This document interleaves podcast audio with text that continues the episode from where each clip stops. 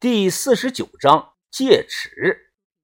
地上零零散散多了些木板，我们升起了火堆。这能行吗？把头，豆芽仔吃着罐头问道。把头说：“试试吧。”随即看向了河对岸，于哥带着头灯，汤水过来了。他随手将一堆木板啊扔到了地上，擦擦汗，说道：“两个地方都找了，应该没有了，就剩这些。”老木板是从之前陈媚琴待过的山洞里拆来的，基本上都是清代晚期的，烂了的我们烧火了，好的留下来，用刀做成了货子口板。史莱姆木呢，只是一句戏称。这种木以前考古队啊发现过类似的，只不过因为这里环境特殊，地下进了水，导致这种特殊的情况。把头认为是孤立。牙仔，别在那儿坐着吃了，过来挖。豆芽仔喝了口罐头汤，起身拍了拍手，拿起旋风铲向我走来。在原探洞的位置啊，我们打了个直径有七十厘米左右的盗洞。人跳下去后啊，挖到一定的深度时啊，我在坑下大声的喊：“于哥，递给我！”脚下像浆糊一样的土层很粘脚，我在四周打了一圈木板。用旋风铲铲背拍下去，做了一个能钻进去人的模具。接下来清理掉模具里的泥浆。由于木板之间相互有豁口，死死的卡着，周围泥浆啊根本灌不进来，只是从角落里偶尔能流进来一些，问题不大。空间狭窄，只能一个人下来作业，裤腿上满是泥，非常的耗费体力。我干了一个多小时，换豆芽仔下来。豆芽仔干累了，换于哥。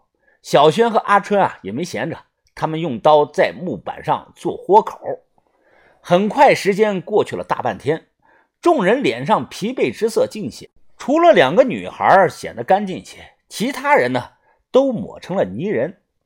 把头说道：“啊，看大家都很累了，赶着这里干净。”找个地方眯会儿吧，困了就睡。好几天都没怎么休息了，休息好了再接着干。哦，知道了，把头。用包当枕头躺在地上，我打了个哈欠，掏出手机翻了翻，手机还有三格电，但没有一格信号。我随手翻起了相册，有在银川西北影视基地照的相，和小鸡脚婆在金太阳门口照的相。和于哥在西林湖大石头下照的相，还有和周师傅和珠宝展上照的相。困意来袭，我看了一会儿，放下手机睡着了。可能过去了几个小时，正睡得香啊，恍惚之间有人拍了拍我的肩膀。我一睁眼，看到于哥的一张脸和我贴得很近，四目相对。于哥做了个噤声的手势。怎么了，于哥？我小声的问道，又扭头看了一眼周围，大家都在休息睡觉。于哥用很小的声音说：“有动静，我刚才睁眼，好像有个人走过去了，走得很快。有人，男的女的？不是小轩或者是阿春吧？应该不是他俩。你跟我过去看看。去哪儿？咱俩？”我小声的问道。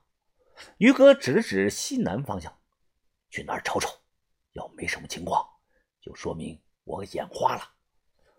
把头离我这里啊还有些距离。我说要不要叫上把头？于哥说不用，让他们睡吧。我们看看，马上就回来。于哥打着手电领路，我把刀攥在手里，当下摸着过了过去。我怕什么呀？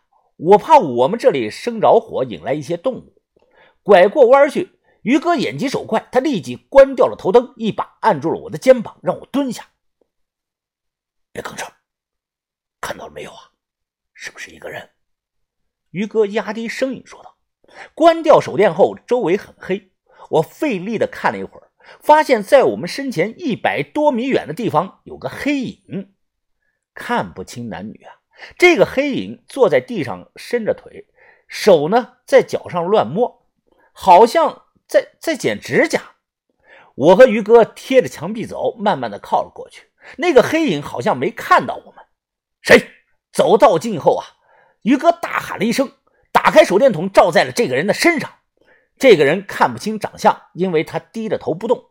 只不过我看他穿了一件很破的潜水服。说话，你谁？抬起头！于哥举着手电筒大喊。听到了厉喝声，这个人的反应很是奇怪，他像机器人低着头，不停的左右扭头，停顿了几秒后，又慢慢的抬起了头。就在他抬起头的那一刻，我和于哥几乎是同时的瞳孔瞬间放大。老田是被我们丢下暗河的老田，怎么会呢？他应该早死了呀！我牙齿都打颤了，因为在他抬头的那一刻，我看清了老田的脸被水泡发了，又白又肿。他右眼球像是被什么鱼吃光了，只剩下黑窟窿的眼眶，而他的左眼翻着白眼儿。鱼鱼鱼哥，这这这这是什么东鬼东西啊？我声音发颤的问道。鱼哥咕咚一声咽了口唾沫，攥紧了拳头，没说话。小心！本来坐着地上的老田啊，忽然站起来冲我们冲来，他的速度非常的快。慌乱中，于哥一个正蹬啊，踹了过去。本来以为老田会被踹倒，没想到啊，他只是上半身向后一仰，直接抓住了于哥的右脚，张嘴就咬啊。于哥反应很快，靠着左脚的支撑，直接向前一步，一拳砸在了老田的脸上。寻常人挨这么一拳早趴下了，可老田像是没有痛觉呀。他搂住于哥，像狗一样冲着于哥的耳朵下口啊！老田咬住于哥的耳朵，用力一撕，鲜血喷出，于哥疼得啊的大叫啊！于哥，于哥！我大叫一声，红着眼冲了上去，拿刀就捅，噗嗤噗嗤噗嗤，就像炸豆腐一样。我瞬间朝着老田的后腰处捅了五六刀。哇！于哥张着嘴，大喘着气呀。老田咽下去耳朵，无视了我，又咬到了于哥的脖子上。大量的血喷了出来，放开，放开！我操你妈的，快放开！我红着眼睛大喊，想拽开老田救于哥，都不知道捅了他多少刀了，无济于事。我看着 看着于哥的动作是越来越慢，声音是越来越小。我举着刀，一刀顺着老田的眼眶插了进去，拔都拔不出来呀，卡住了。扑通一声，于哥倒在了地上。我连滚带爬的跑了过去，于哥，于哥，你怎么样？于哥右半边脸被咬的是血肉模糊，脖子上少了一大块肉，不断的向外喷血，怎么压都压不住。我急得哭了。于哥喉咙蠕动，张嘴说不出话，只能往外吐着血泡泡。我又冲过去和满嘴是血的老田扭打在一起，他没有痛觉呀。就在即将咬到我脖子的时候，我闭上了眼，心想这下完了。嗯，我睁眼一看，我看到面前有一把红色的戒尺，老天一口咬在了戒尺上。